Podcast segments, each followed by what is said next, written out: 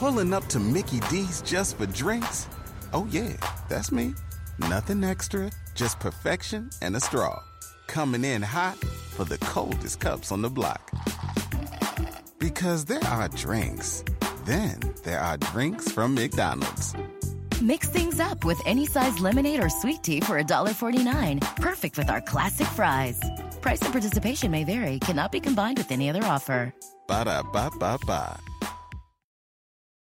Thanks for downloading this show from PC One. Before we get rolling, here's a word from one of the folks who helped bring you this podcast. Since 1983, Eddie Trunk has been the voice for fans of rock, hard rock, and heavy metal. A best selling author, host of TV's That Metal Show, and seven national radio shows, including Trunk Nation daily on Sirius XM. Interesting. Eddie offers the world his news making interviews, passionate analysis, honest commentary, and who knows what else. So, welcome to the Eddie Trunk Podcast.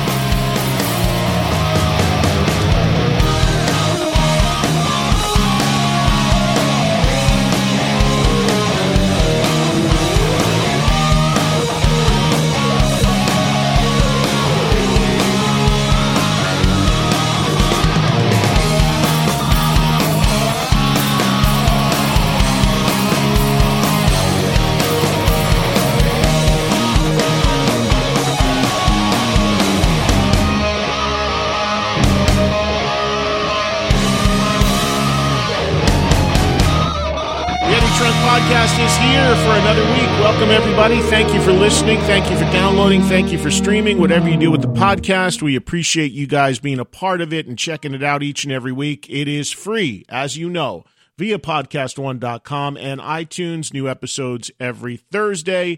And everybody loving Michael Anthony last week. If you didn't download that, by all means, what are you waiting for? One of the great guys in rock music, one of the a really one, you know, a guy like I often talk about, like you know, a guy like Brian Johnson. He's kind of in that same world. Brian, uh, Michael Anthony, one of the, you know, original members of one of the the biggest, most incredible, influential bands of all time in Van Halen. And he doesn't act like it. He's a regular dude. I love him. I absolutely love him. It was great having him on. It's always fun to talk to him. A lot of great response to that interview last week on the Eddie Trunk podcast. And again, if you missed that or any of the last few, be sure to go back and grab them before they expire. Of course, the Eddie Trunk podcast is free each and every week. We'd like to thank all of our great sponsors for that. Uh, because of them, we can bring you this show with limited ads at no cost to you. And remember, you can help us out because if you heard a sponsor that you want to try out or you forgot about a sponsor and you want to see a list of my sponsors, you can access them by going to the Killer Deals button at podcast1.com and visiting the Eddie Trunk podcast page. Just hit me in the search bar there. Go to podcast1.com, e- enter my name in the search bar, and uh, you'll see my page come up and you'll see the Killer Deals button. You'll see the episode still available and we appreciate you doing that and checking out those sponsors. We uh, approve sponsors that make sense for my audience, so it's stuff that should be relative to you. And each of my sponsors are listed listed there. There's banners linked to the promotional deals that they have to offer and all the various brands, everything you need in one place. So it's very helpful if you go there, and uh, it'll help you out too because it's stuff you should or might be interested in and get great deals on. In addition, the Eddie Trunk Podcast is a participant in the Amazon Associates Program. That's an affiliate advertising program designed to provide a means for me to earn fees by linking to Amazon.com and affiliated sites. You can link to Amazon once again at podcast1.com on my page.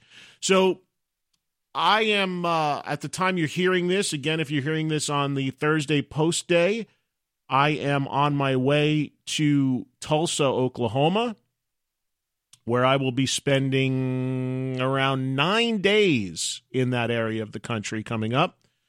Fly in Thursday.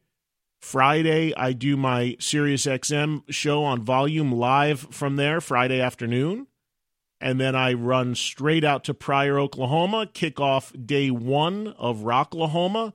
Rocklahoma is a festival that I have had the honor of hosting every day that it happened, uh, that it's happened since it started back, or every year it's happened, I should say, since it started back in 2007.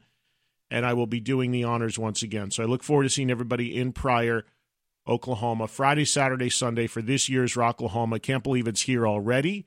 And then normally I would come home on Monday, Memorial Day, but I'm actually going to be staying in the Tulsa area for the entire week, not coming back till June 2nd. And that is because I'm hosting, I'm actually coming back June 3rd because June 2nd, I'm hosting a show with Tom Keifer in Tulsa at the IDL Ballroom. I was just there to host a show with Dokken not too long ago.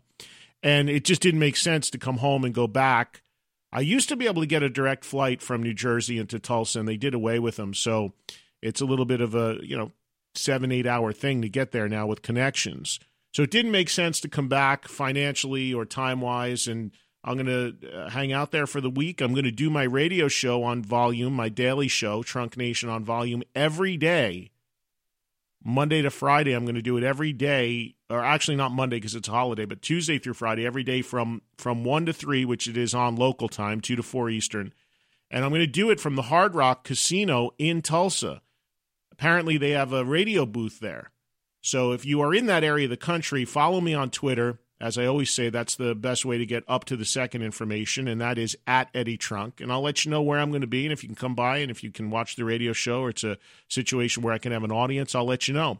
Vince Neil's playing out there next week, so maybe I'll grab Vince and get him on for a show and uh, have the Keifer show on Friday. There's always some stuff going on there at the Hard Rock. I appreciate them hosting me, and it should be a lot of fun to spend some time with the good people in Tulsa who've been so supportive of me ever since I first went there back in 2007.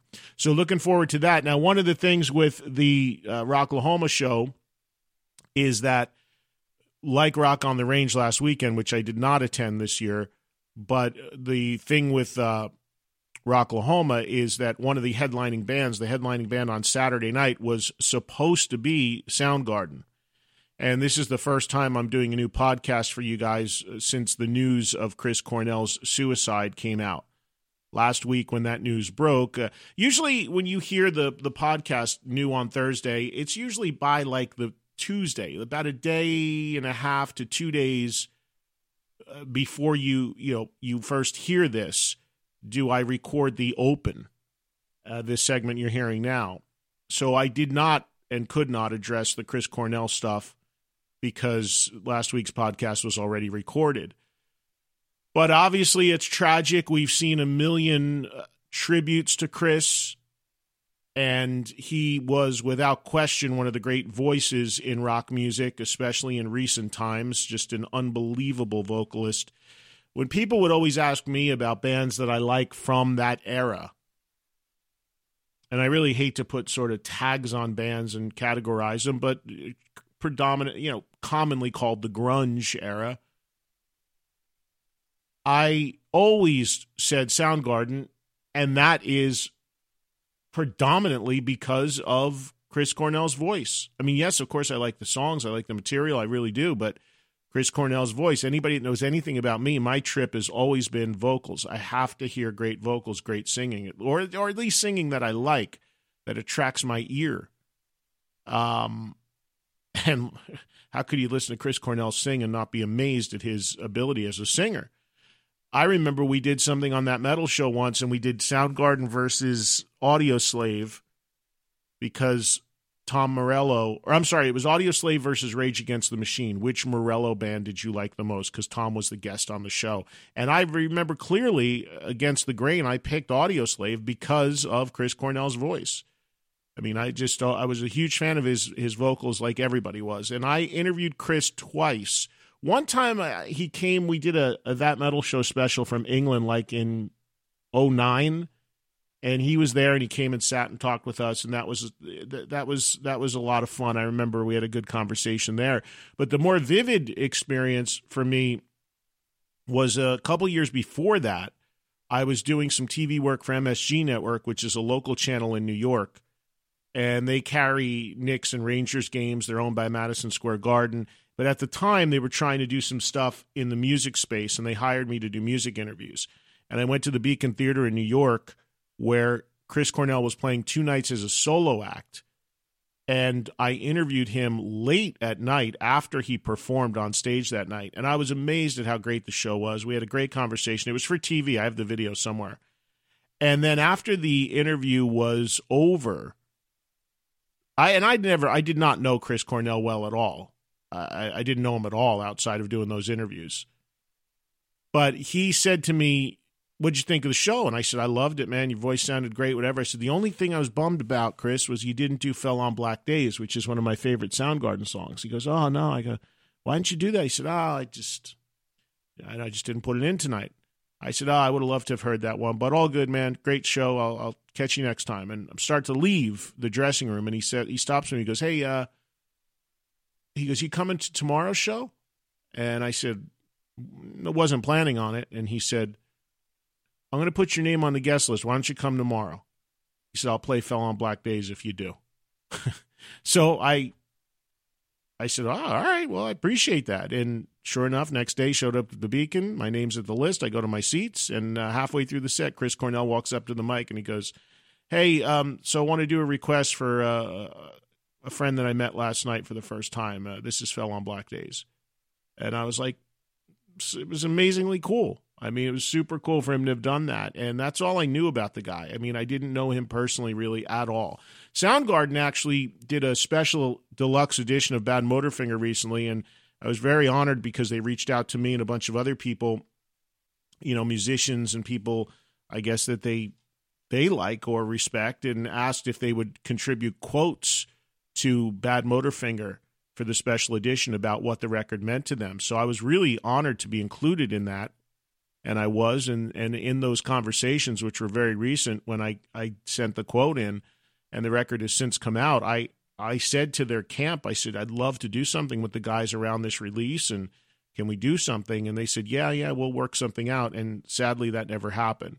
And of course, the guys in Soundgarden are, needless to say, grieving and not talking right now, and I understand and respect that. It'll be interesting to see what happens with them. There have been a number of people that have raised the question to me and said, Do you think Soundgarden could continue? And where the knee jerk reaction to that could be, What are you crazy? Nobody could replace Chris Cornell.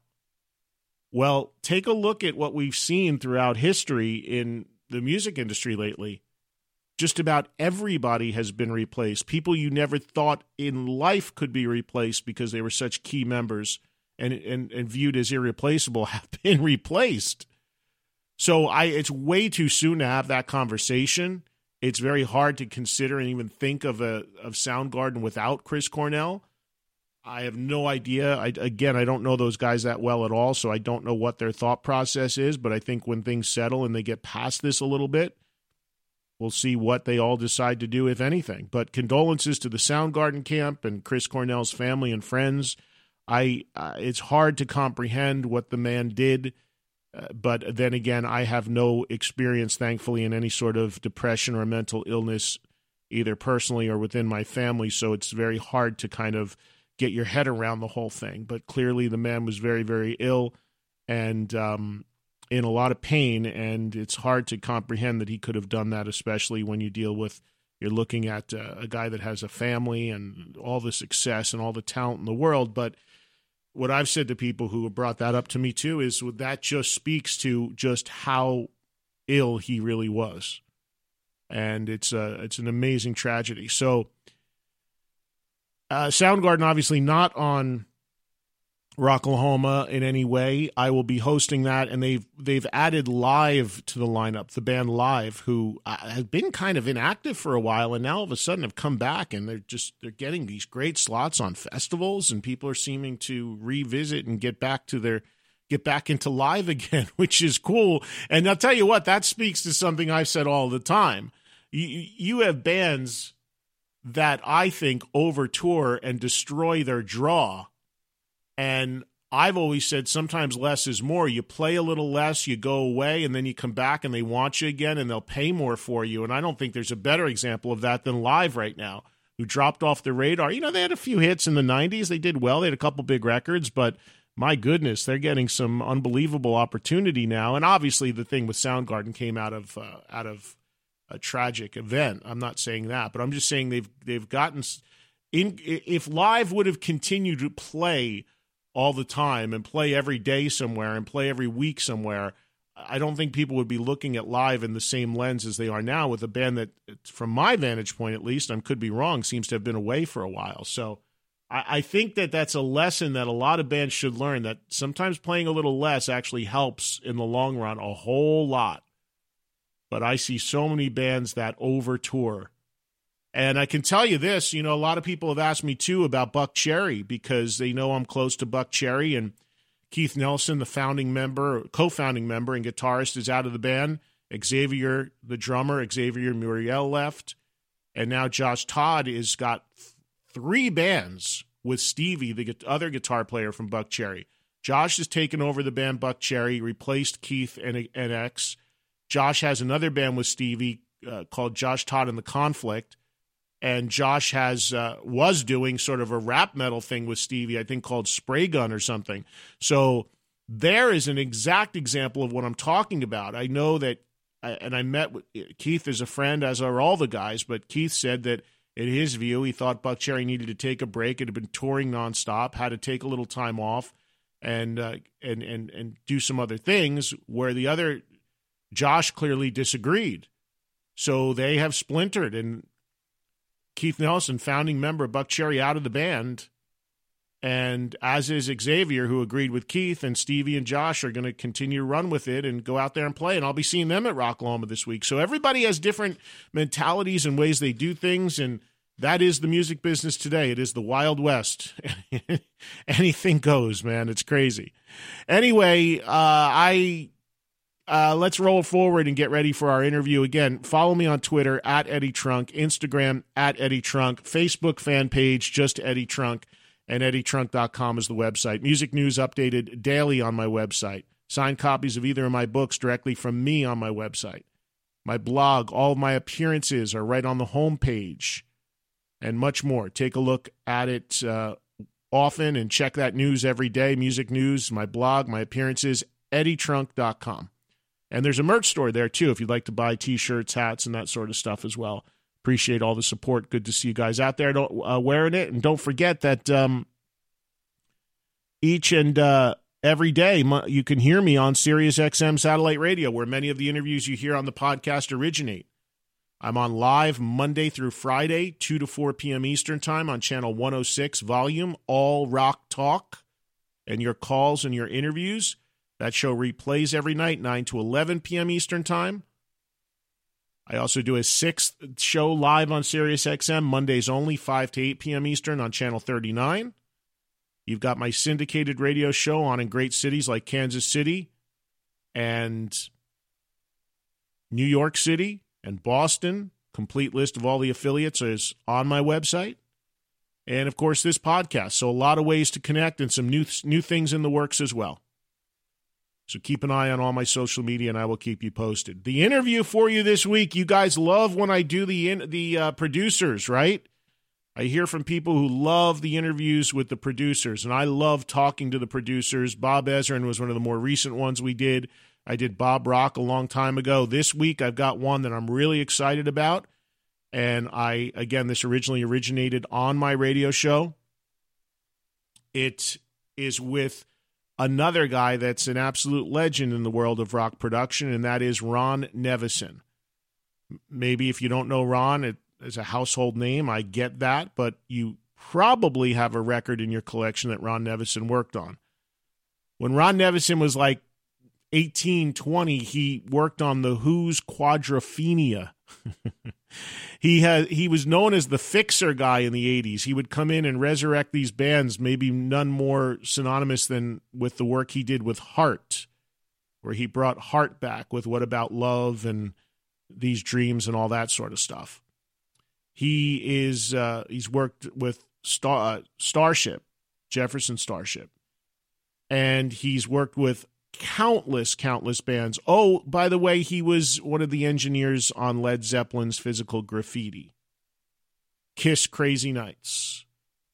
Uh, the list goes on and on of the work that Ron Nevison did and still continues to do. For me, Ron Nevison produced probably my favorite album of all time, and that is UFO Strangers in the Night.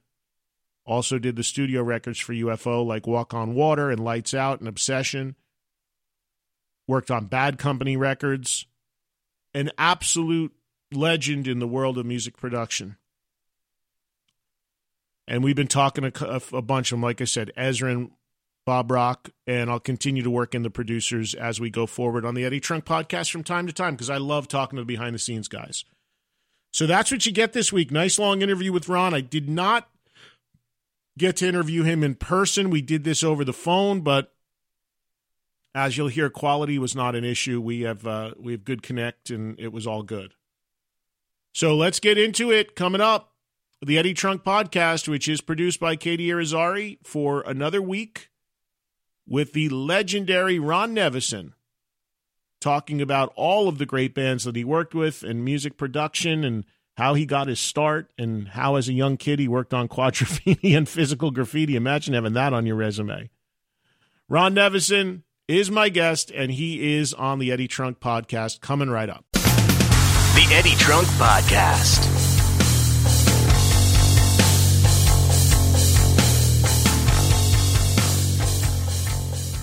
Well, you want to feel comfortable you're getting a fair price, right? When you're buying a car, you need pricing context to do that, information that empowers you to feel confident. Well, with TrueCar, you'll see what other people in your local market paid for the true car, or for I should say for the car you want with TrueCar. It's it's awesome. From there, you can connect with the local TrueCar certified dealers and you can enjoy a more confident car buying experience. Because using TrueCar, you can easily find the car you want. And then TrueCar will show you what other people in your area paid for the car you want. Now you know what a fair price is, so you can feel confident. And once you register, you'll see real pricing on actual inventory. This is competitive pricing offered to you only by a TrueCar certified dealer for an actual vehicle on their lot. It's pricing you'll see before going to a dealership so you can feel confident when you show up. And with TrueCar, you can connect with a local certified dealer of your choosing so you can enjoy a quick, easy buying experience. TrueCar customers, customers, they are more likely to enjoy a faster buying process when they connect with TrueCar certified dealers and TrueCar users they save an average of over three grand off MSRP. So when you're ready to buy, visit TrueCar to enjoy a more confident car buying experience. Some features are not available in all states. Today on Geffen Playhouse Unscripted, we are joined by actor, producer, director, author. What else can you do, Bryan Cranston? I sweep floors. You do? And I load a dishwasher really, really well. Do you unload it? Not too many. Okay. we could give you a job in our the house. The talent is loading it, not unloading. No, the talent is buying the dishes that fit together and not the dishes that I buy that don't fit in the dishwasher. Well, I could teach you how they can fit. Okay, Brian, right. thank you. That's Bryan Cranston on Geffen Playhouse Unscripted. Be sure to listen on Podcast One or through the Podcast One app and Apple Podcasts. This is the Eddie Trunk Podcast.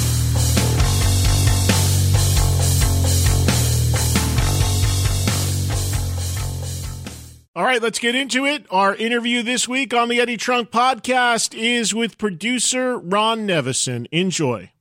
Thank you, Ron, for some time. I greatly appreciate it, man. How are you today? I'm good. My pleasure.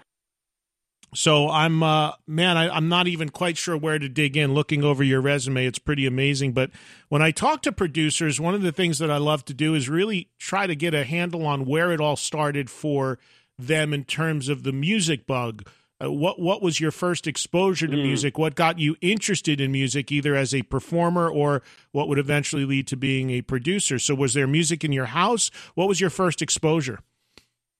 Well, yeah, my mom was a piano teacher who was uh, going for her degree at the Philadelphia Conservatory of Music, which puts me in Philadelphia, where I grew up.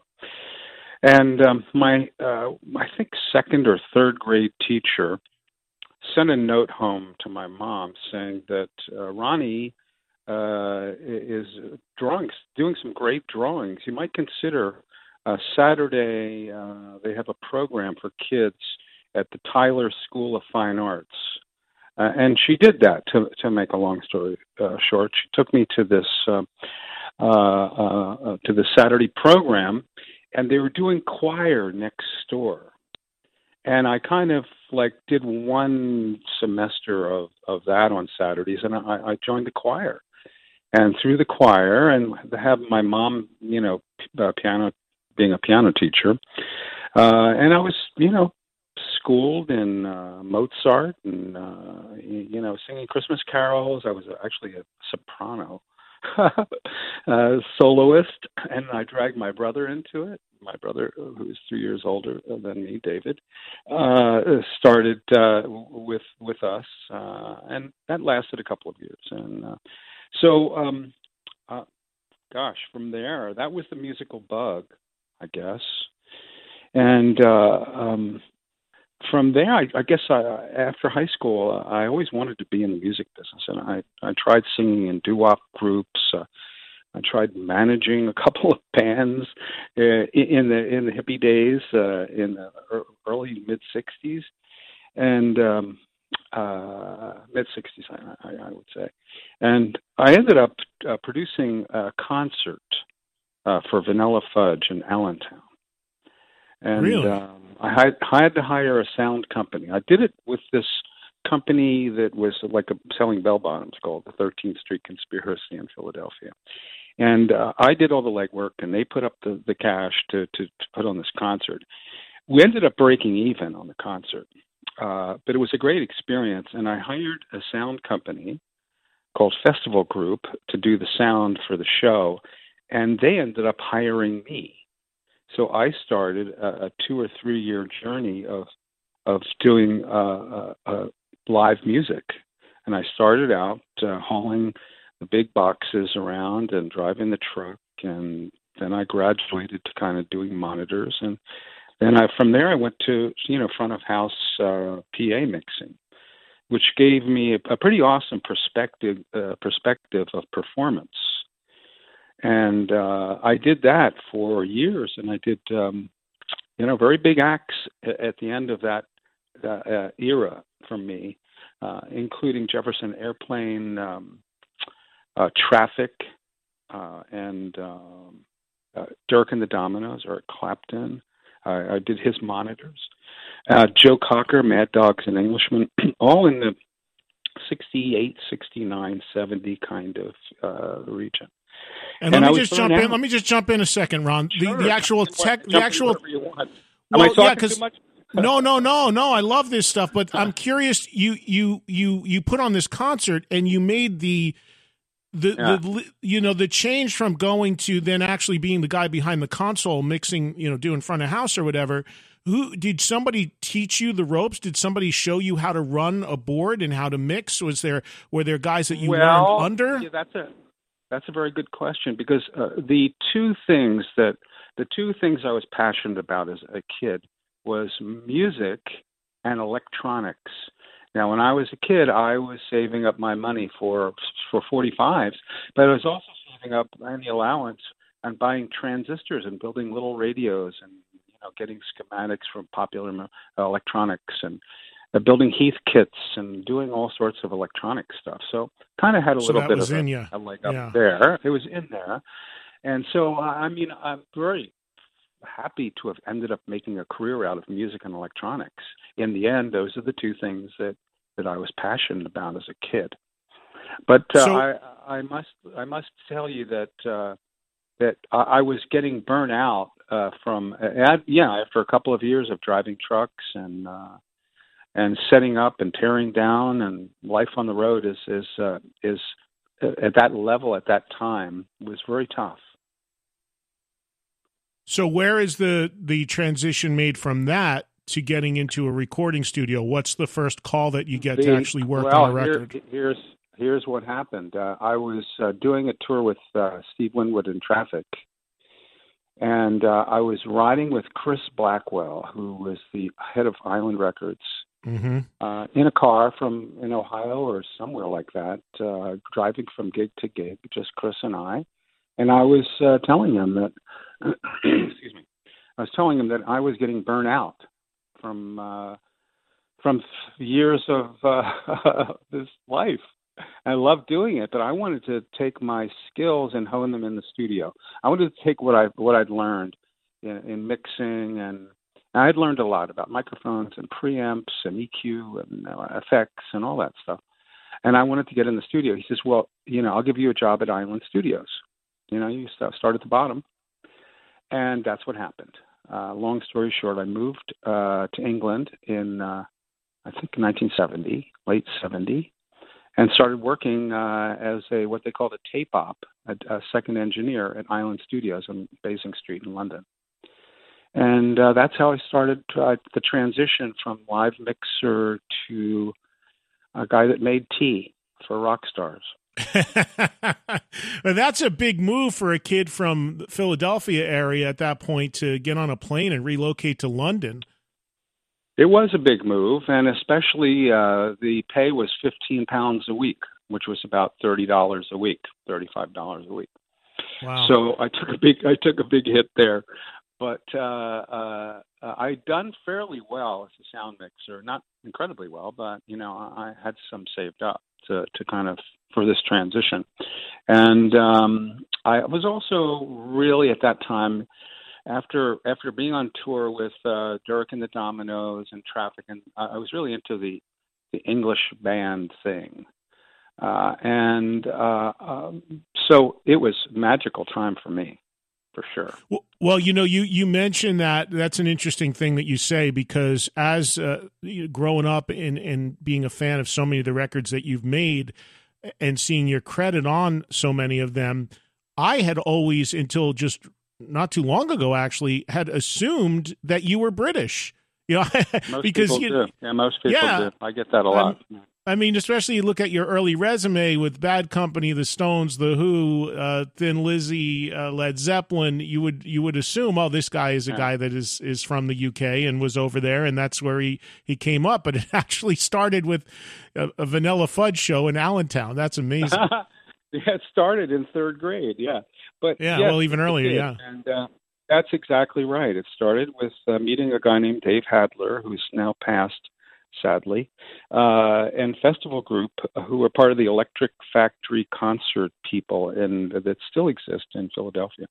And they, uh, it was. Uh, it was during that era when the festivals happened, like Woodstock, and I was actually at Woodstock with Jefferson Airplane on tour, uh, and uh, got that experience. Uh, and that was the last year that I was touring, doing sound, and and and uh, it was a whole new whole new thing when I got to England. So um, So so let me ask you, what is the first gig that you get, and what is your first you know job working? You know, not get not making tea. Like, what's the first real record that you had a chance to really work on? Well, I, I messed up after a year at Island. I messed up. Somebody's engineer didn't turn up, and they asked me if I would do a session by myself. You weren't supposed to kind of do that. And I did it. I think it was probably on a Sunday, but they found out about it, and the studio manager fired me. So all of a sudden, I'm out of a job. But I had a lot of connections. so I still had connections. And when I first actually m- moved to London uh, to work at Island Studios, I stayed at Steve Winwood's house.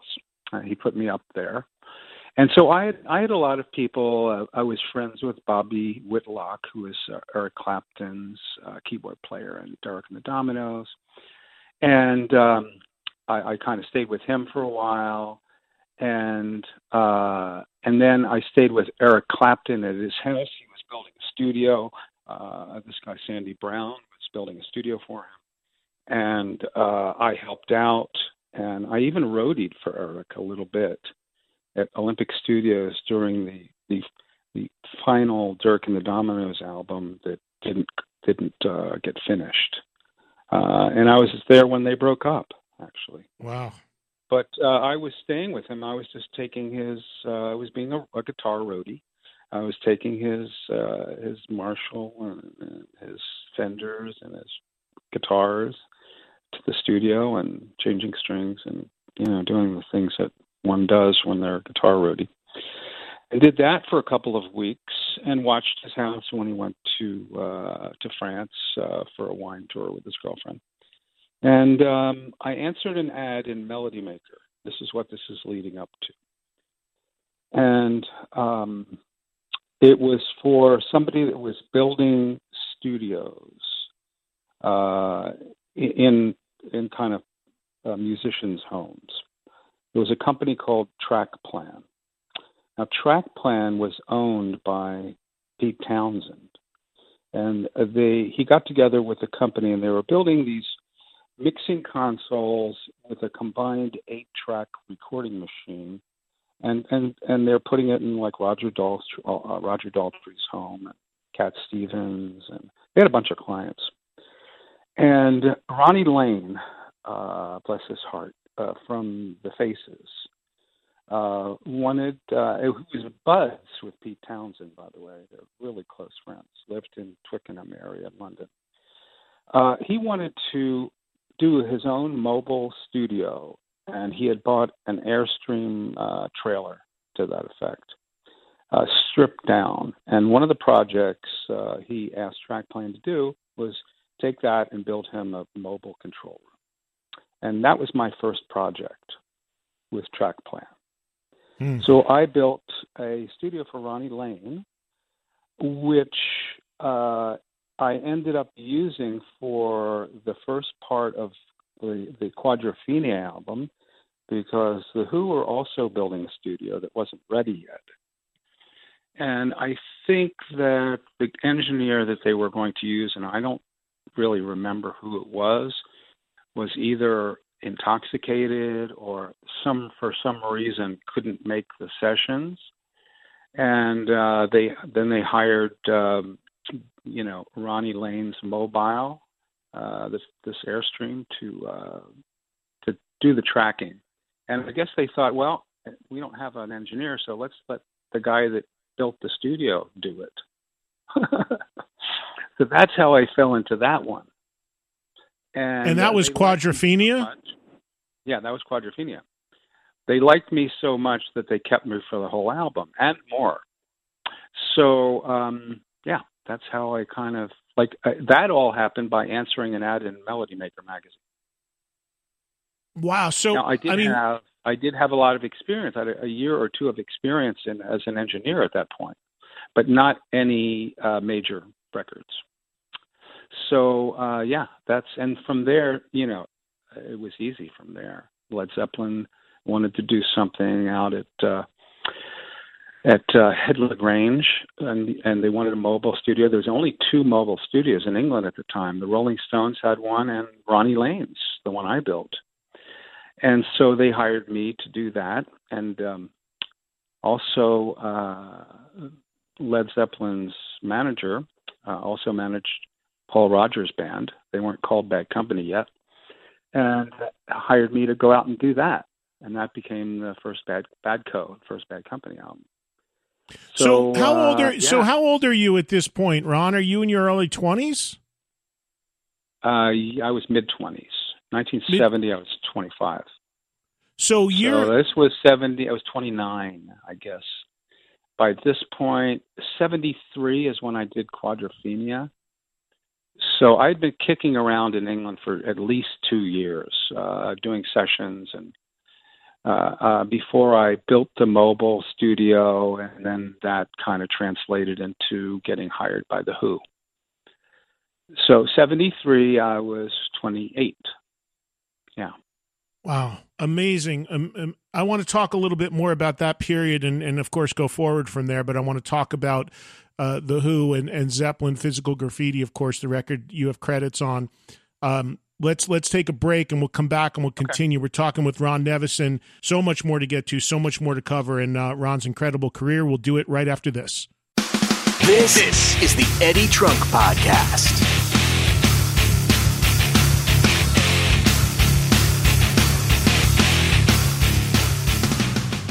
Established in 2011, BarkBox is committed to making dogs happy, and they work with local and independent businesses to achieve this. In fact, they only work with vendors who also care deeply about the health and happiness of dogs. BarkBox is concerned with all dogs, even those who don't have a human to call their own, and they support shelters, rescues, and nonprofits across the U.S.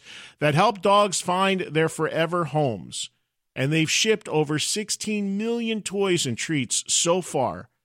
And they've also learned a ton about what engages dogs by doing this, aside from the unique and fun paw ducks from local vendors found in each Bark box. The company itself designs many of their own products through their Bark and Company brand. And they paw pick the best all natural treats and innovative toys to match a dog's unique needs, including allergies. So, BarkBox, you get it delivered It's a delivery of uh, four to six, say, natural treats and super fun toys curated around a surprise theme each month. For dogs, BarkBox is like the joy of a million belly scratches. What you do is you tell them how big your dog is. You choose a plan. You can get stuff once uh, once every month, every six months, every 12 months, all kinds of plans available. You can cancel anytime, and there's free shipping. And then you get BarkBox with all the cool stuff in it.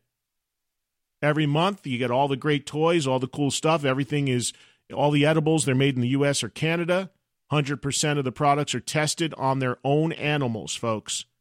And each month, there's a, a theme to the box. Like I said, you got free shipping, new and unique toys, keeps your dogs engaged, interested, and happy. Really, really great stuff. Comes right to your door, and you do not want to. Uh, if you have a dog, you absolutely have to try this service. So check this out. If you go to getbarkbox.com slash trunk, T R U N K, you'll get a free extra month of BarkBox. That's it.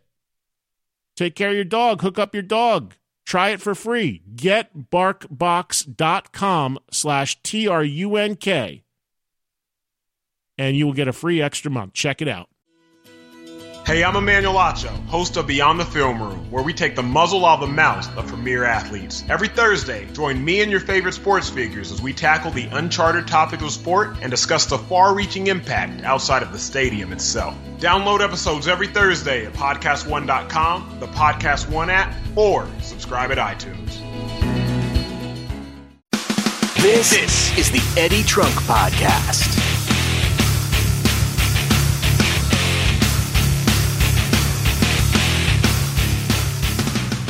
We're just beginning to scratch the surface. So much I want to get into with Ron, and we'll pick it up with him working on his first records, which uh, really sounds like uh, you know what was Quadrophenia by the Who. And, and I'm wondering, Ron, for you walking into that situation, I mean, I don't know how vivid your memories are of it, but but can you take us? In, I mean, do you know what you're working on at that point? Do you realize the enormity? Do you realize the timelessness, the greatness of it, or are you just kind of taking it on as another gig?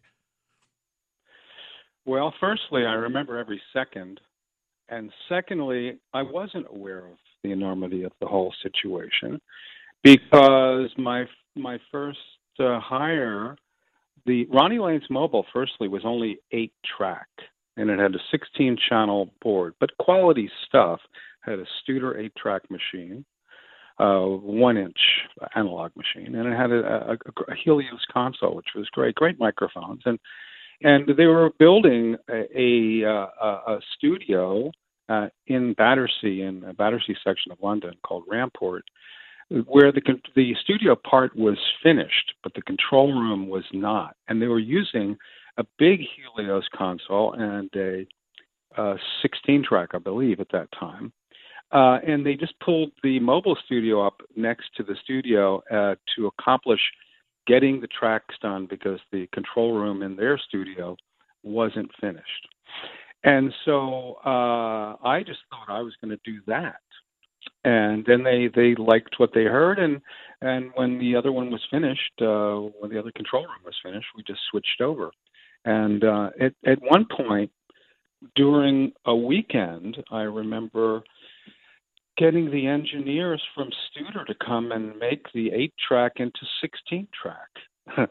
and if you can picture an airstream, uh, you know the way it's, um, uh, you can't have something like straight up because it's almost a cigar-shaped tube, tubular right. kind of. Uh, and so we had to put eight of the channels underneath the motor and eight above to accomplish this and then we got hum noises into the. It was, you know, anyway, it was a, quite a weekend just uh, changing it from eight to sixteen, and so we did actually a few of the uh, backing tracks, the drum tracks, and Quadrophenia um, with eight track.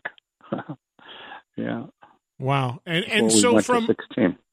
So from there, and I know that um, mm. when when that when Quadrophenia came out, there was a review of it that specifically pointed out the engineering of the record, which you did. So that had to be a great a great boom to you as far as setting you off on your path to to continue on that road. Well, yes, and and not only that, I did uh, pretty much, except for some of the sound effects. Uh, I did all the engineering. Uh, now, Pete had his own studio. He did a lot of the synthesizer stuff at his studio because it was very time consuming, and the synthesizers in those days was early days, and there won't there weren't programs. You had to kind of like get each sound, and you couldn't save it so uh, it wouldn't be uh, very useful. Like now, you can there's a, a string program. You just push strings, or you push horns, or you push, and you can modify them. But in those days, there wasn't that. And so Pete did a lot of his stuff at home. But yeah, I was very proud of the fact that I did that, and Pete and I mixed it together, and so it was a, a all all in project for me. So that was uh, actually the best part of it for me. And then, did you con- uh, continue your relationship with the Who at all at that point? Did you you you did some some other work with them as well, right? I did. I did the uh, film tra- uh, film soundtrack for the Tommy film. I did all of that. Uh, we pre-recorded that uh, soundtrack before anything was shot. So uh, I had Ann-Margret singing and Oliver Reed and and Jack Nicholson was the was the doctor, and Tina Turner was the Acid Queen. Elton John was the uh, Pinball Wizard. So, yeah, I got to work with uh, all those people, and we did that at the Who studio. Uh, and um, then we mixed down, uh, did rough mixes uh, for them to shoot on location for the shoot. And then we, and me, then after the shoot was finished, we came back and we did some some more incidental music and looped some stuff, and we did more work on it uh, when they had shot scenes that were longer or shorter than they thought.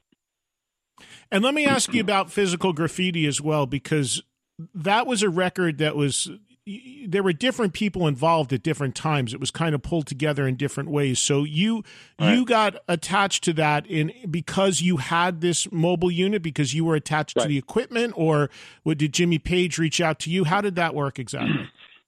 Well, I, I think that they reached out to the Ronnie Lane Mobile, and since I had done the Quadrophenia record, I guess I got a, re- a recommendation. I'm not really clear on on exactly how that happened, but I got the call to take it to Hampshire, and uh, they had worked at this house before with the Rolling Stones truck uh, prior to this with Houses of the Holy. And unbeknownst to me, uh, when this album was finished, they they pulled a lot of those songs from, or were not outtakes as such, but they were songs that were recorded but not used for Houses of the Holy. And so it ended up being a double album. Uh, but uh, the nine songs that I worked on, I think it was nine. Uh, you know, Led Zeppelin had a had a kind of a habit of using the engineer that was available uh, at the studio that they worked at. They would go to New York and use an engineer. They didn't have a guy like fly with them to New York. Uh, and uh, they used the guy that was running the mobile studio, and that was me.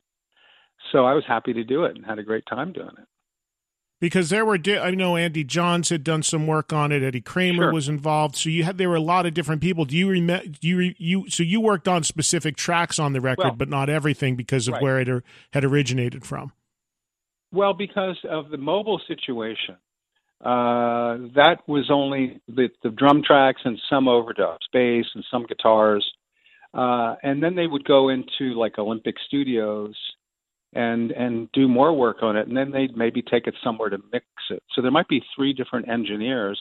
And if you look at houses of the holy which was done a couple of years before that then there's maybe three more engineers on that. So there's probably a half a dozen engineers involved in in that one album.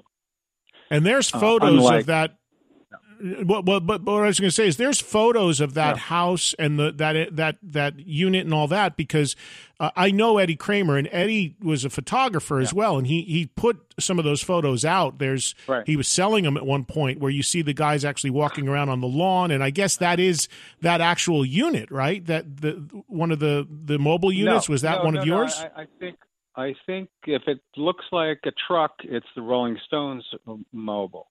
Uh, if it looks like an Airstream trailer, it's the one I built. Wow. So the one I built is called LMS, Lane's Mobile Sound, and it still is in use today. Wow. You, you could actually, there is a website, LMS Studio, uh, and um, yeah, that will come up.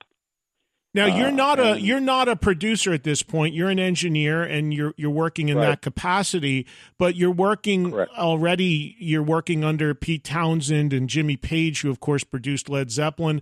Uh, did did did you get to have a lot of? Uh, did the interaction with those guys uh, help shape you as as you would go on to become a, a producer in your own right?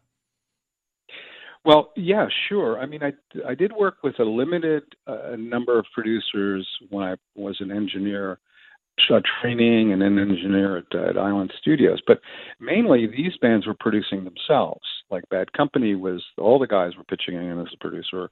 You know, uh, Zeppelin had Jimmy, and uh, and the Who had Pete, and uh, I would be the guy sitting behind the console, and they, you know, they would ask me how that what that what I thought of a performance or uh, what I thought of this or that. And, you know, I'd give my opinion, and and uh, so I learned a lot, and they learned a lot, I guess too. You know. Uh, it's it's it's it's um and, the, and did your did your uh, your relationship with Led Zeppelin didn't go beyond the stuff that was on Physical Graffiti, right? That was the only thing you'd done with them. Well, I can tell you this story. Unfortunately, it didn't, and I'll tell you why. There was a situation that happened uh, in the fall, I think the fall of 74. I can't remember exactly when it was, but we were supposed to start work on on the quad on the um, uh, physical graffiti track tracking, and uh, John Paul Jones couldn't make it. Some kind of I never really got the reason why. Either he was sick or had some kind of personal issues, and uh, so we hung around for a few days, and we were just doing old Elvis songs and stuff like that. And uh, they then they just said, "Well, let's come back in two weeks or something." And I came back in two weeks, and we worked for a while. And then there was Christmas, and I had to start the Tommy film. I previously told Pete that I was going to do that. And uh, I really wanted to do that. And so I told Zeppelin that I wouldn't be available after the Christmas break. And they were not happy about that. And it wasn't really my fault because they had been delayed. Now, I don't think anybody ever quit Led Zeppelin before. so they weren't really happy about it. And I imagine and, there might have uh, been a bit of a friendly ri- a friendly rivalry between the Who and Zeppelin as well, sort of kind of drawing don't battle know. lines. I didn't expect I, I didn't expect them to take it quite so badly. I mean, it wasn't like I was that important uh, cog in the whole thing, but uh, um, but they did, and uh, so they would never have hired me again. So that's kind of why that why I never worked again with them. But they were not going to take me with them anyway to uh, to the next step, which have been a, which probably would have been another studio like Olympic. So as we continue with Ron, you know, you you mentioned Bad Company and you worked on those first three records, and I think it's a travesty that Bad Company has not been inducted into the Rock and Roll Hall of Fame yet, or even been considered for it. I think those records are some some timeless, incredible, still to this day, incredible sounding records. Uh, what what was your recollections working with that band, Ron? Well, uh, I was a big fan of Free, and of course uh, they were on the Island label, and uh, they were. Uh, it was a very tight little company, Island. They had the Basing Street studio, and attached to that was the record company and the management company, and they managed uh, Steve Wood and had Free on the label, and I think Andy Johns did, had done that uh, that album. And so I recognized Paul Rodgers as one of the greatest singers that I'd ever heard. And uh, uh, the one of the um, I'm trying to think of I guess it was Bob Pridden, who was the Who's uh, sound guy. Uh, he was kind of interested in doing some demos with the, what was then the Paul Rodgers band, and they ended up using me uh, with the with Ronnie Lane's uh, mobile studio uh, down in Headley Grange. Now, I'm trying to think of whether that was before or after. I guess it was after. It must have been before the uh, sessions with Led Zeppelin, or, or they probably wouldn't have used me after telling you what happened with that. So I, I would think it was Headley Grange. It was in the fall of '74, and uh, we did that whole first Badco album in ten days. Uh, not the mixing, but all the recording, except for I think uh, a, a saxophone and some background singers and mixing, which we did at Olympic. Uh, but it was done in very very fast order. You know, I wanted to ask you about something. You, you, mentioned you mentioned Paul Rodgers as a singer. You've already mm. worked on records with Roger Daltrey singing, Robert Plant singing. You you you yourself started out as a singer when you were a kid. Right. And one of the things I always heard about you when you were making records and as you moved into the 80s as well that that something that was had become one of your trademarks was getting great vocal performances when you were a producer from artists and maybe making people reach for vocals that they wouldn't normally get really bringing the best out of singers. Is that an accurate thing? Was that something you were conscious of? Because i had heard that a lot from people in the industry like well if Nevison's working on a record you know he's going to get the best vocal mm. he can get was that one of your well, signature things? I think so. I think so. And on my priorities, I, I think it's always been the song and then the vocal performance in that order. Get that song and then get the vocal. Everything else, how the guitar sounds, performances, production is secondary to those two things in my mind. So I think priority wise, yeah, I did push for the delivery of, of the song to kind of make it make it work. You know, uh, it's a story after all. You know. And I mean, look at the singers that you're working with at, that time, and that you would ultimately go on to to work with. Um, I, I want to, yeah, well, you know, I, mean, I know. I, I, I, be, you know, I from Streisand to Ozzy Osbourne. It's a pretty pretty wide path of people that I've I've been involved with. You know? Yeah, well, exactly. I mean, you're everybody's sort of reaching for some different things, and everybody has their strengths and weaknesses. I'm sure as a singer, but being that you yourself came up as a singer, I'm wondering, did you actually end up singing on some of the records that you worked on? Were you ever called on to add vocals? Oh, I have. I have done that quite a lot. I've done some backgrounds. Um, mostly, I just arrange the, the vocals, and it's really tough you know, not being in the control room when that all happens. But yeah, I have done, and I have sometimes credited and sometimes not credited myself with some of that. And, uh, you know, mostly I don't do it, but I have done it. And how about writing? You know, I've, I, as I mentioned to you, I had Bob Ezrin on the show last week, and there's times where he's gotten involved in actually writing songs and has a lot of credits on on certain songs on some of the records he's done. Was that something that you did, or was there a line there for you that kind of said, "No, that's not my role. The material is what the material is." No, I don't think it's ever that. You know, I would uh, I would throw out ideas, and a lot of times I'm not looking for the credit for that. I'm just trying to to throw whatever I can into the project to make it successful. Uh, a lot of times I would just give ideas out. I would change parts. Uh, I would encourage um, uh, people to bring in other writers if I thought it was necessary uh, to co-write with other people, uh, which I still do encourage people to do. I would find songs for people, which I have done for uh, for lots and lots of people, um, including uh, Heart and uh, you know lots of different groups that um, needed something to fit the format of the radio at the time, and they maybe didn't exactly fit. And even though they had some great songs, they didn't they didn't they weren't singles or they weren't exactly appropriate for the to get them uh, uh, commercially uh, involved. You know. Well, we'll we'll get to heart in a second, and there's a, there's obviously a bunch of things we need to get to in the time that we have left in this hour. But um, that's why I'm jumping around just a little bit. But let me let sure, me ask no, you this: what is what is the what was the first record? And I'm looking. By the way, Ron has a website, ronnevison.com, if you want to see see more of uh, in detail of all his work. But if if your discography on your website is chronological, was the first record that you had a production credit on Thin Lizzy Nightlife? Yes, yeah, it was because I did that actually in England.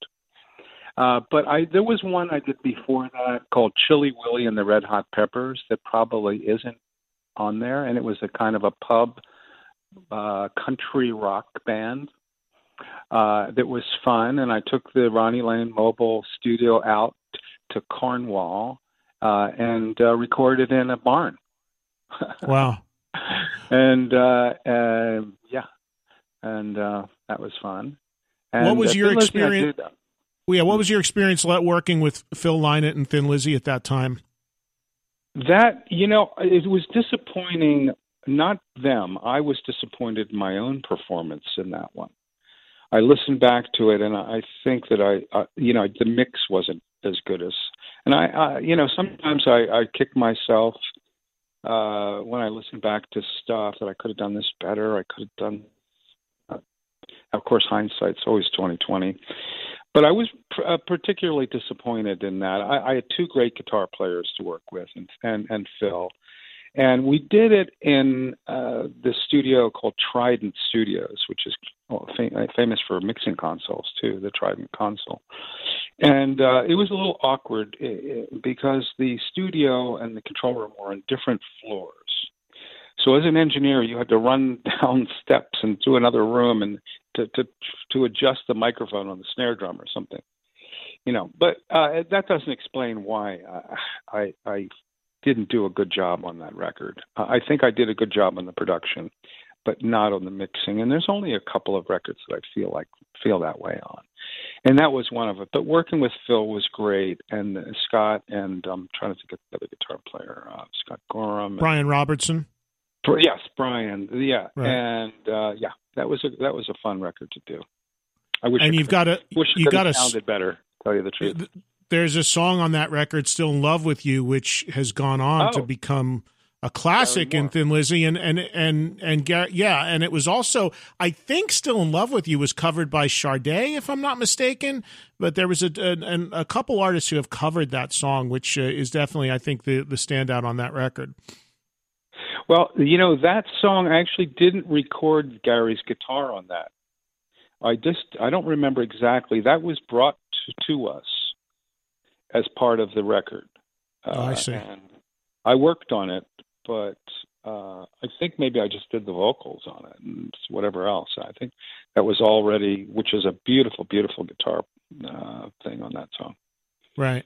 All right. Now we get to a band that, um, you know, I could do the whole, could have done the whole two hours on because uh-huh. I love them to death. I just saw them recently. They, I think they're one of the great underrated rock bands in the history of music, and they are so so special to me. I've been a vocal supporter for for decades now, and that is UFO. And you are the guy that uh, really UFO themselves have often said brought them to the next level with their breakthrough album Lights Out. You also did uh, the Obsession record. You did the reunion record Walk on Water in the mid 90s. And you did their live album, which I feel is the greatest live album ever made and is my favorite album of all time, and that is Strangers in the Night. So, how does UFO come on your radar? Where do you get tied into them originally from? Uh, Chrysalis came to me, uh, and I to do a, a record with them, and they, I think they came at me from from because they like the Bad Company stuff. I believe that's that's what happened. And I listened back to the previous, uh, I don't know, three albums they had done, and they were, uh, I think that Leo Lyons uh, from t- uh, Ten Years After had, had Right. produced. and uh, they sounded really good, but they weren't, you know. Uh, I, I wanted to kind of like I mean Schenker was so amazing and he he write he wrote such a, these amazing themes. Uh, I wanted to take it to the next level, and I had been working with an arranger uh, named Alan McMillan. I got turned on to him. Maybe it was Ezrin, uh, but he was he was a Canadian working, uh, and he had done some strings and horns uh, and some some uh, orchestrations on Alice Cooper stuff, and I, I, I that turned my head. If he can work with Alice Cooper, he's he, you know he's right there with my hard rock kind of uh, uh, projects that I'm doing. And I used him for a Flo and Eddie uh, album called Moving Targets in the mid '70s, and I loved working with him. And I brought him over to England to do stuff on Lights Out. I thought it would be a great marriage to do some uh, strings and do some horns and maybe do a cover song, which we ended up doing on Lights Out, Alone Again or. And uh, uh, uh, it was a great, uh, uh, you know, took them to the next level. Um, my biggest kind of issues with UFO were not uh, so musical issues. Uh, you know, Phil uh, um, uh, didn't write the lyrics until the last moment. and so I didn't know what the songs were about, which is tough to produce something when you don't know the intent of the lyricist. And and uh, but he always came up with good stuff in the end. You know, the other thing is Michael Schenker wrote these great themes, but he didn't write with the band and they so they were cons- they were con- just themes. They weren't constructed. There was like no uh, like here's a verse here's a chorus uh, so they had to be uh, i encouraged them to write together you know. For schenker to write with paul raymond to write with phil mogg for those guys to actually get in the same room and write. But they were off doing their own thing. And schenker would do his demos at home and i'd get them and they you know we, we'd have to kind of like uh, rearrange them to make them into songs, and then Phil would take a whole long time to to do the lyrics. But in the end, we got it done, and it sounded great. And uh, yeah, I did the Lights Out album. I did uh, Obsession album was done in L.A. And I used the record plant remote truck for that. I rented uh, a, a uh, what was it? It was a post office uh, that was out of business, not out of business, but not being used, a defunct right. post office building in Beverly Hills. and uh, we pulled the truck up to that and uh, used that uh, because the record plant studio had had a fire. And so I used that as a studio. And uh, but there was a hotel next door that complained that the it was getting too loud, and they sent the police over one night. And Schenker was in there playing, and I saw on the closed circuit monitor the police come up to Schenker, and uh, so we had to we had to that time we had to stop at nine o'clock at night or something like that. But that was a fun album to do, uh, and those memories come flooding back when I start talking about it. Yeah, well, let me ask you about Strangers in the Night because that album sure. is a landmark record to so many people. It means so much. I mean, a guy like Steve mm-hmm. Harrison, Iron Maiden, has said it's his favorite record. Mm-hmm. Um, right. There, there's. It's interesting because a lot of the great live albums from the '70s we have found out as time has passed were not exactly live, that the records were re recorded and some things only have the applause track that's live. By all, by most of the accounts that I have read and even talking to the people who are on that record as far as playing, um, Strangers in the Night is is actually pretty much a live record. You're the guy that produced it. Where do you stand on that? Because Phil has said to me that it was actually one of the reasons why Michael left the band was because he wanted to fix something, and you said, no, it's a live record. It stays. And personally, I love the fact that it, yeah, I love live being really live, warts and all, but clear all of that up once and for all as far as your take on it. Well, it's not a take so much. The, uh, the truth is that uh, when you have songs like Rock Bottom, which is like 11 minutes long. And you're looking at vinyl. Don't forget, we're talking about vinyl in 1978 or 9 or whatever right. it is. Uh, and you had a limit of 20 minutes aside. You know, uh, uh, you and some of your biggest hits are 10 minute songs, Love to Love. And, uh, you know, uh, how are you going to have more than four songs on, on, a, on an album? So you, we had to have a double album. There's no question about that. And we recorded i think four or four gigs or something like that. Chicago cleveland uh columbus you know something like that. Uh and i was i was really two songs short. So we did record two songs at the record plant uh, studio d in la and i used the audience tracks on that i, I did do that but, what two songs? Uh, so, what two songs were in the studio with live? I'm not, gonna, I'm not Okay. telling you. I've been moving to the two songs, but I actually don't remember which two songs. But not any of the hits. Not Doctor Doctor or Love to Love or Lights Out or uh, you know. I don't have it in front of me. Actually, I haven't thought about UFO in a long time. So please excuse me. But um, yeah, we did do that. Now, as far as I don't, I've read what you have read about Michael quitting the band over that. Don't remember that at all. Uh, I don't ever encourage people not to fix things. So I don't really, uh, uh, you know, I did have a situation with Dave Mason on an album called Certified Live, uh, which was recorded at the Universal Amphitheater. And we went to mix that. We actually mixed it on a boat in Mexico, if you can believe that.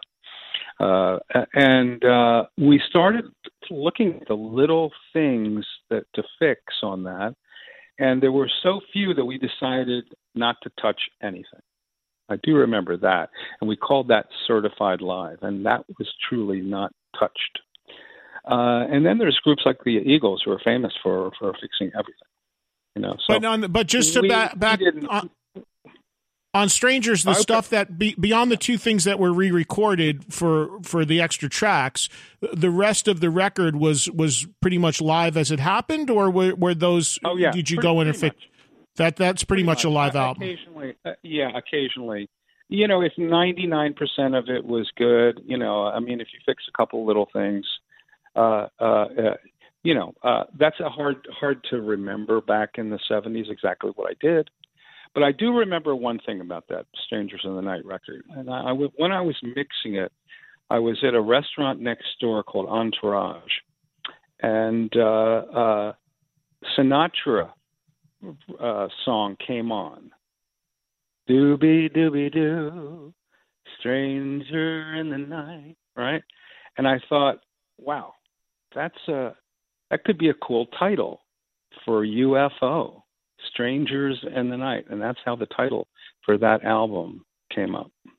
Wow. And you know, I don't know, I'm sure you realize this, but the album was was actually out of the sequence was out of sequence to how they played that night and some of the stage raps Well, were cut down and it was it's since been reissued uh, in the in the proper form with all the or the original running order with the stage raps all put back in and two songs that weren't ever on it added the way they opened the actually opened the show. Well, I was never contacted about fixing that. It would have been nice if they did, but Yeah. you know that goes back to what I was saying about the fact that you have 11 minute songs, you have a 20 minute side. You don't want to have a song and, and then you flip your vinyl over and then have it start in the middle of the song. So you couldn't do uh, if you think about trying to having it conform to 20 Right. minute sides or 22 minute sides. You know, uh, the the higher, uh, you, you, the more time you put on a side of vinyl, the level would start dropping. After 15 minutes, it drops a dB or so per minute. So you didn't want to, especially for a rock record, you didn't want to have a, have it much over 20 minutes. So you had to rearrange songs to to fit that format. Right. Now, when you have a CD and you have a whole uh, 80 minutes, you know you don't care about that kind of stuff. Right. We're talking with Ron Nevison. We got to take a break. We're going to come back. We still have to cover Heart. We have to talk about a Kiss record that you did, Ozzy Ultimate Sin, uh, and and whatever else we have time to get in. There's there's one record uh, for a band that a record you mixed, which is an underground classic in my opinion. But if I have time, we'll hit on that. But we'll get as much in as we can, and we're of course going to talk about what Ron is currently doing before we wrap up at the top of the hour. Let's take a break. We'll come back, but we'll get we'll dive into some talk about Heart, Kiss, Ozzy, and more on the Eddie Trunk Podcast. The Eddie Trunk Podcast.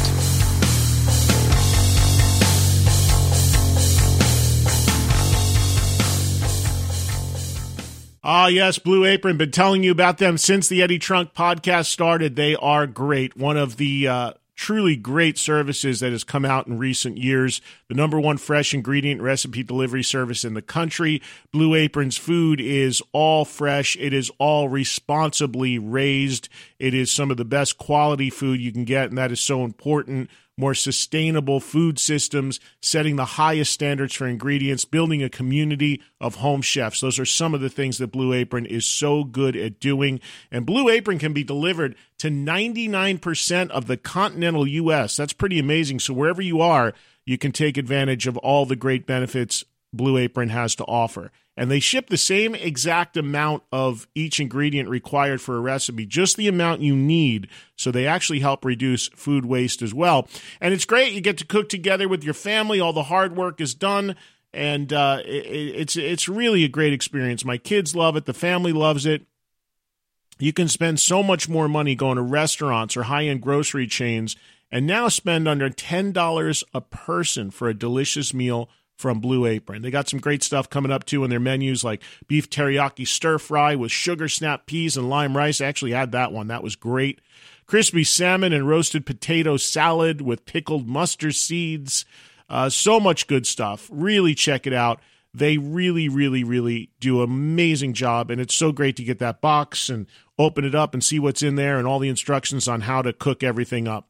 Check out this week's menu. Get your first three meals free with free shipping by going to blueapron.com slash Eddie Trunk. My name, E-D-D-I-E T-R-U-N-K. You'll love how good it feels and tastes to create incredible home-cooked meals with Blue Apron, so don't wait. That's blueapron.com slash Eddie Trunk. Blue Apron, a better way to cook. This is Jay Mohr. I have a new sports podcast every day. More sports. Hashtag more sports. You don't even have to know anything about sports to love it. all you got to know is I get down. I tell it like it is. I curse. I know that's weird. And I guarantee you will love it. Podcast One, Podcast One app. Please hit subscribe. This is the Eddie Trunk Podcast.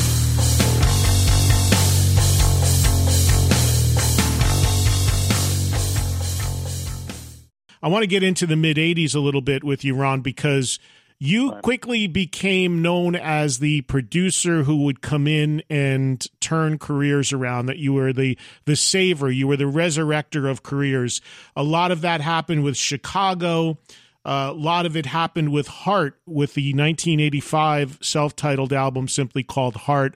What About Love? These Dreams Never. Huge hits, a huge, huge return to form for that band commercially for sure. Uh, talk a little bit about that. Uh, where you know were you were you proud of of that sort of? Imagine you were of of having that sort of tag, and did a lot of it come from what you did with Heart? Well, yeah, I, you know, I got a call from Michael Lippman, my manager, uh, and they said, "Hey, Heart wants to talk to you about uh, their next album, about maybe doing a couple of ballads with them." Uh, why don't you go up to Seattle and see what they want? And so um, I did a trip to Seattle from LA. Had dinner with Ann and Nancy. Had a great evening. Um, they I stayed overnight at a hotel, and and the next morning I went back to LA, and I got a call within a day or two that they wanted me to do, do the whole album. So uh, you know, at that point, Heart had been dropped by Epic, you know, and Heart had one of the biggest out of the box records of the late 70s. Uh, I guess maybe Boston was bigger uh, uh, with their their first album, and uh, they had fallen on a little bit of hard times. Uh, and uh, Epic had let them go, and uh, Capitol Records, Don Grierson, signed them and said, uh, "You know, uh, if you guys uh, will sign you guys if we can mutually agree on a producer and on the songs." And so Don uh, uh, and the, the band wanted me to do it, and um, Don said, "Well, you know, if you if you find some songs, uh, if if you don't, you know, uh, it's not like I didn't like their songs. That's not not the case. But I wanted something that would be a hit, uh, and um, so on one of the first rehearsals that I went up to Nancy's house up in Seattle, my manager gave me a cassette uh, he also managed Bernie Taupin, the uh, Elton John's lyricist, and he gave me a cassette of a few uh, Bernie Taupin, Martin Page songs, and one of them was These Dreams. And I listened to that on the airplane, and I thought this would be perfect for Nancy to sing. And uh, because she always did at least one, or had done one al- one song per album uh, on the albums that they had done up till then and uh, so and they loved it. They really did.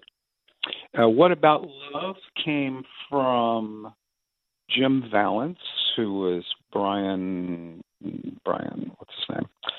Um, Bryan Adams. Help me out with that. Bryan Adams. Bryan Adams. Yeah. Bryan Adams, uh, co-writer and guitar player. And uh, they got together with Holly Knight and co-wrote "Never" and another song, and so it was what was it was a combination of uh, the management company uh, and HK Management and Capitol Records and myself. Um, basically stole a song right off the desk of Don Grierson called "If Looks Could Kill." That was kind of headed for Tina Turner, and uh, I thought the imagery would be great for Ann as a rock, you know, singer. And uh, yeah, so that that all worked out beautifully. Was the band receptive to that amount of outside material coming in, or I, I would imagine at that point they didn't have much choice because they, that was the only way they were going to get another deal, at least with Capitol. They weren't receptive to terribly, no, and uh, they still aren't to this day. I think I don't think they think it ruined their career, but I don't think they're you know they would have preferred maybe they would have preferred to be more obscure i don't know but uh that's the way it happened and nothing can be changed uh, you know about that. Yeah that, it, se- it seems like they it's it seems like they have a little bit of a love hate with that particular period because it was They such do. a huge period. But even when they play it, uh, even the follow the follow up record, "Bad Animals," you know, you've got a, a song on there which unbelievable vocal performance in "Alone," um, which again are are outside songwriters doing those songs, and they they've reluctantly it seems like put some of them back in the set, but it doesn't seem like it's anything they've ever fully embraced. right that's you you hit it on the head there they have never totally embraced it. Yeah i found that song alone with another song called want you so bad uh that uh, billy steinberg and tom kelly uh wrote. And uh that's history too. That that became a number one song and uh on the bad animals record. Yeah they they um um they were happy to do them but i don't think they ever really they always wanted it to be their stuff. And i guess you know who can blame them in a way Let me ask you, uh, and again, I'm just going to move a little bit more quickly because I want to talk about what you're doing now. But Yeah. the, w- within the last 30 Sure. minutes we have, I want to touch on some things that we absolutely have to get to. Um, Okay. Working with Kiss, you did one album with Kiss, Crazy Nights. I'm going to tell you a story, Ron. I don't expect you to. Maybe you do remember this, but I went to the listening party in New York for Crazy Hmm. Ah, Nights, i remember that which was i remember that you were there. Um, Uh-huh. Paul and Gene were there. I forget what studio it was done at, but I will never forget it because w- we went into a room and there were metal folding chairs and there was a pamphlet on each chair with the track listing. And I remember you guys, you Paul and Gene being behind the glass, and somebody said in the, in the room, "Okay, in just a minute we'll be starting our new record, Crazy Nights," and everybody sat down in their chairs, get ready, and whatever media was there. And the way that record opens with that very sort of you know, big crazy the song Crazy Crazy Nights and that Right. big Paul Stanley, woo, you know, whatever it is. I swear to you, in that room, if there were 50 chairs, it was so loud that in unison, everybody literally got up and down, like jumped off their chair. you heard 50 metal chairs go clink, clink, because it scared the shit out of everybody in the room. It just nobody saw it coming. So that's something I'll always remember about the release of uh, press release for that record. But what was your experience like? You're, you're, you're getting involved with Kiss now at a point where um, you've got Eric Carr on drums, the, the late Eric Carr, who I love dearly, Yes. and Bruce Kulick on guitar. And you know, it's a it's a it's an interesting time for them. They're still trying to really embrace the non makeup personas and and cross over into radio land. So I imagine that's why you got the call. That's exactly why. And what wonderful people to work for.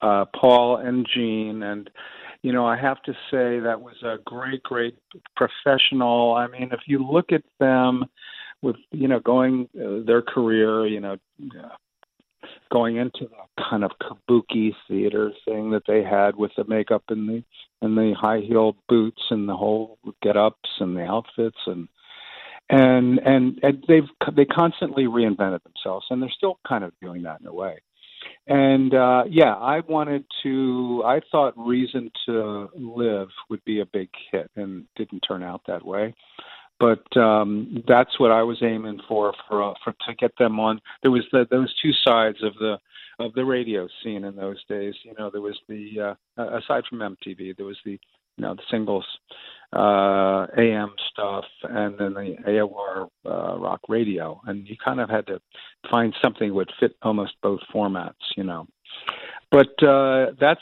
you know we had a great time doing that record. Um, uh, Gene, I remember, sent me like 25 songs, and uh, I ended up using one or two. And Gene sent me like eight, and they were all really, you know, Gene Gene would send me uh, everything, and Paul would just send me the ones that were good. I remember that, and uh, uh, yeah, had a wonderful time with that. With them doing that. Eric and was great. title- Bruce. The title track from that album would become Hmm. uh, do, do okay here in the U.S., but in to this day in, in England and Europe, it was like a top five single. I mean, it was a really across the board smash hit. The the Yeah. title track in in the U.K. I know. I think that a lot of people thought on Crazy Nights that it, that uh, that they got away from their heavier selves and got a little bit of flack uh, over that. But you know, synthesizer was being used, and uh, you know, uh, well, that's that's that's when it was uh, '87, I think. You know, and uh, that's what was happening. So, yeah, I got a little bit of flack over the fact that um, there was synth used on that record. Uh, but uh, otherwise, I think it was received fairly well. Let me ask you about the Ultimate Sin for Ozzy Osbourne. Uh, you come in on that record, a big hit on that record in Shot in the Dark, uh, written uh, or co-written by Phil Soussan. Uh, talk a little Mm-hmm. Right. bit about uh, your your you getting involved with Ozzy because I believe that's the one record, the only record you did with him, which would have been his fourth solo record at that point. Right. Yeah, I got a. I, I was in uh, in London doing a record, doing a Joe Cocker record, and uh, I got a call to meet with Ozzy and Sharon, and we agreed on that I would stay in London and and do this uh, uh, Ultimate Sin, which turned out to be the Ultimate Sin album. And uh, it was the, he was funny. It was great. It was a great time. Um, I had some strange requests. So the guitar player wanted to work from midnight till eight in the morning, That would be Jake. and that would be Jakey Lee. And I said, Who still you know keeps what? those I, mean, hours. I don't. I don't mind doing a, a. You know, can we compromise here? Because I didn't want to keep the people up at the at the Olympic Studios or wherever we were working.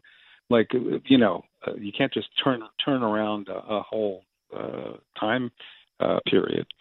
And so, uh, you know, we we kind of like worked it out, and uh, but we ran into a few times when um, when I needed Ozzy to turn up for the vocals, and so I went to Sharon and said that. Uh, I'm having trouble trouble getting Ozzy to the studio to do the vocals. I said I'd like to take him somewhere and go do the vocals.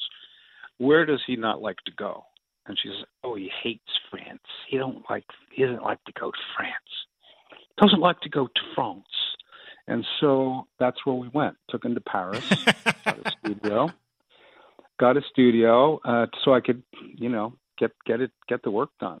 And uh, myself and a roadie and him went to Paris, three of us, and uh, we got a studio on the other side of Paris from where we were staying. And I, I remember taking a limo to the studio and it taking an hour. And uh, the studio guy said, "Why don't you take the metro? You know, the the subway." And so uh, the three of us every day going on the metro to the studio to get the vocals done. That was really something. But what did you find? done. What did you find Ozzy? What did you find Ozzy like to work with, as far as creatively and, and personally? I mean, many people know Ozzy writes melodies; he doesn't write lyrics really. Um, you Right. you were having trouble getting him to show up to the studio. I mean, what did you well, what did was, you find? Yeah, that had nothing to do with that. Was that had just him to do with drinking and stuff like that, and hanging out with his friends. A lot of time, a lot of time, you get you got to get pe- people out of there uh, to focus them on what what you're trying to accomplish. You got to get them out of their their homes. Uh, uh, you know, when I did Heart, uh, we agreed to. They didn't want to come to L.A. to work, and so we did a lot of it in Sausalito which was kind of equidistant between LA and Seattle. Well, not equidistant, but a good a good place to go. And uh, Ozzy, I needed to get him out of his house and his friends and the pubs around his uh, house and and all of that kind of stuff. And it worked out perfectly because he wanted to get back. He wanted to get home, and the only way he could get home was to finish singing. So, uh, but he did. Yeah, he did. He he contributed. Uh, you know, uh, but he didn't turn up much for Jake's sessions, for instance, not because they were in the middle of the night, but because uh, he didn't do that. You know, he we, we got the songs together, cut the tracks, let the guitar players and keyboard players do their thing. Uh, I had to talk uh, them into doing Shot in the Dark. And in the end, after it was a hit, you know, Sharon came to me and said, Well, what are we going to follow it up with? And I told her about the song that I had had that she uh, that she wouldn't even let me do, and that's what happens when you don't listen to Ron. So we couldn't follow that up with anything, and Right. but it was it was a significant success for them. You know. We'll have to do a part two sometimes because there's so many things I would have loved to have gotten to that I, I missed out on. Uh, damn Yankees, Michael Cartellone. I've got to give him a shout out because he's the guy who actually connected us to make this happen. So uh, thank you to Michael, and of course Ron did the two damn Yankees records as well. I just had Nugent on this show the other day and uh, been beating the heck out of those guys, saying, "Come on, get it, clear the schedules, do another song or record or tour or something." So they're all in a bunch of different directions, but I guess never say never, right? Well, We'll you know, happens. also speaking of Michael Cartellone, who is a great artist as well as a drummer. Yep. Uh, uh, he, uh, you know, I did an album with Lynyrd Skynyrd in Nashville. Uh, uh, I had uh, uh, hooked him up after we. I didn't use him for the album, but I hooked him up with Lynyrd Skynyrd to tour, and he's still with them, and that was 17 years ago. And So we didn't even we didn't even drummer. have a chance. Yeah, we didn't even have a chance to mention you did some amazing, uh, s- uh, some great Jefferson Starship stuff, songs like Jane and all Mhm, these yeah. incredible songs. Right. That uh, again, I, uh, Survivor records with Survivor, Chicago, huge song "Look Away," uh, written by Diane Warren. Uh, it, it's endless. Uh, you mixed a record which was of a band that I ended up signing shortly after uh, by a band called Icon, a record called Night of the Crime. That I love that record, and so many other people do. It didn't ever unfortunately go anywhere, but it's a it's a great record. But be, I want to give you a few minutes to be able to talk about what you're doing now, Ron. But one last thing from me. Speaking of Michael and drummers, when I listen to the Ultimate Sin, when I listen to Crazy Nights, when I listen to Heart, when I listen to Damn Yankees, to me, an, an, this, the two signatures as a listener of your work to me has been great vocal performances, but also, especially in that period of time, a very distinctive drum sound. And I'm wondering if that's something that was uh, a, a sort of a patent of yours. Was it something that you really focused on? Because I think that that drum wise, a lot of the drums, the, the the sound of the drums and the way they sit and sound uh, on those records is very similar. Am I right on that? Yeah, I guess that's my style. That's my style, and it's something that generally you start with because you're recording uh, drum tracks and uh, with everybody, and then sometimes you you kind of replace the guitars or add to the guitars or keyboards or vocals and and uh but the drums stay the same. It's kind of like i always looked at the drums as like the tree and everything else that you hang the, or the branches that you hang them on you know that's the way i always viewed in my mind the whole rock and roll uh recording Yeah, yeah. Well, before we run out of time, I want to give you some time to talk about the here and now for Yeah. you. Uh, you are you still active producing records? Are you still doing a lot of work, or have you slowed down some? I've slowed down some because I have a five and a half year old uh, daughter uh, named Brielle, who's uh, I'm, I live in the Columbia River Gorge, which is uh, right near Hood River, Oregon, and uh, she's in kindergarten now. So uh, You got your hands full. uh, got my hands full with her, but I am doing projects. Uh, uh, for the last few years, I've been working with uh, a band. I think you know them called V Squared out of Santa Mhm. Rosa, California. Yeah. Uh, and uh, um, Vittorio and Vincenzo, and they're they're the best pound for pound little rockers ever, I think. And, and they have a great family who have been really instrumental in getting them to this point in their careers. I love working with those kids, and I, it's the first time I ever really worked with kids. And now that I have my own, and she's been to see them live. Uh, in fact, uh, I have to tell you that she also uh, last May 17th on her fifth birth, birthday went with me to see the Who uh, in in Portland, Oregon, and we went back Wow. to talk to Pete, and we have pictures of her. And if you ask her what she did on her last birthday, she'll say, "We went to the Who concert." So, I've got kids myself, you know, my, mine are Yeah. nine and thirteen, and trying to trying to get them to when I take them to shows and all these bands that I know, trying to get them to fully understand the the importance of it. It's it's kind of it's kind of interesting to watch it through a kid's lens because you know they have no idea how cool it was that Def Leppard just let them go sit on their drum kit or whatever. You know, they they know it's cool, Really? but they don't get the the historic significance, and it's kind of fun to see that. Well, I just took her to Disneyland this last week, and she she loved that. But I don't think it's sunk in yet what she's done. Right. But so V squared, uh, yeah, been done done a, three different uh, kind of projects with them. Uh, I'm working with um, uh, uh, uh, uh, an, a, a solo artist named Corey Coons from uh, Ontario, Canada. I've done four songs with him already previously, and now I'm I'm working on another eight, and we're kind of right in the middle of that. Uh, I just finished an album with a Portland-based band called Paradise. Tamar Burke and Steve and Tom, the drummer, which I've used for other projects. And um, I'm just starting a record with a great singer named Tess Spar, and working with her and her husband Patrick. Uh, and we're just about to go into the studio uh, April 23rd to start that recording. So I'm kind of busy here and there. Uh, and uh, the other project that I have to tell you about is that um, I'm in cahoots with Ken Caillat, who is the Fleetwood Mac um, Rumors producer. Mhm. We're, we're trying to buy the Sausalito record plant, uh, which is a, a studio that uh, I've I've uh, been working with. I was the chief engineer of for a couple of years in the mid '70s, and we're trying to uh, buy it because right now it's it's actually a um, being used uh, for yoga classes. All the equipment's been stripped out of it. We want to refurbish it. We want to do an analog room uh, and a digital room. We want to do a school. We want to have a historical kind of, uh, you know, have it open to the public. Uh, we want to do a, a nice, a, a nice thing with the record plan. And hopefully, we'll be able to raise the money to do that.